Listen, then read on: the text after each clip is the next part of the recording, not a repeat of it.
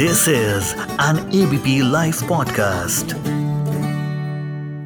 मुझे महसूस हुआ। जब नया नया आता है क्यूट सा फ्लफी सा होता है। ये तकिया चुपचाप सा रहता है। नए नए कवर्स में अक्सर ढका जाता है। बेड की शान सोफास की जान कहलाता है। ये तकिया चुपचाप सा रहता है। लेट जैसे बादलों पर जाते हैं, जब भी तकिए पर सर टिका लेते हैं। टीवी देखना हो या मोबाइल, या पूरी करनी हो होमवर्क की कोई फ़ाइल, तकिए को ही नज़र ढूंढती है। तकिए पर ही उम्मीद जो टिकी होती है। कभी डबल तकिए का गद्दा, पीठ और गर्दन का बनता सहारा, कभी सिंगल तकिया ही होता बहुत सारा। कभी गले लगा के सोते इसे हम, कभी टांग के नीचे रख आराम पाते हम। कभी कोहनियों से पिसता है, कभी योग में सहारा बनता है, कभी लैपटॉप की गर्मी सहता है तो कभी बाजुओं के तले दब जाता है।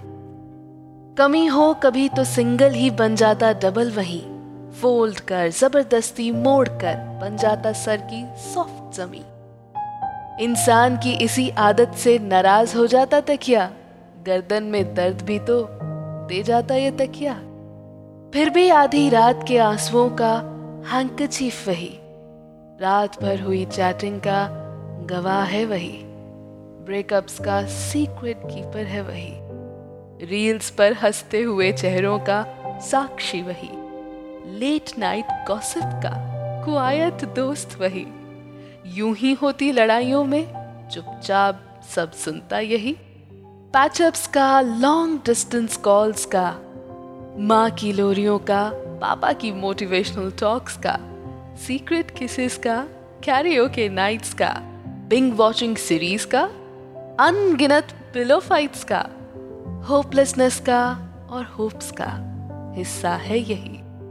जब नया नया आता है क्यूट सा फ्लफी सा होता है।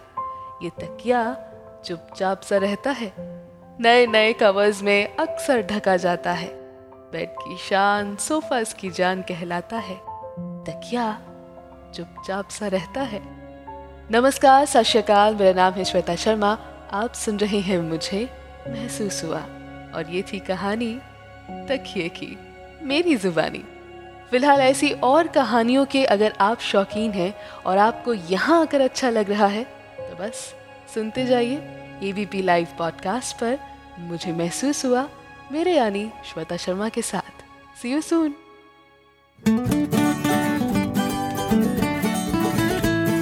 this is an ABP live podcast.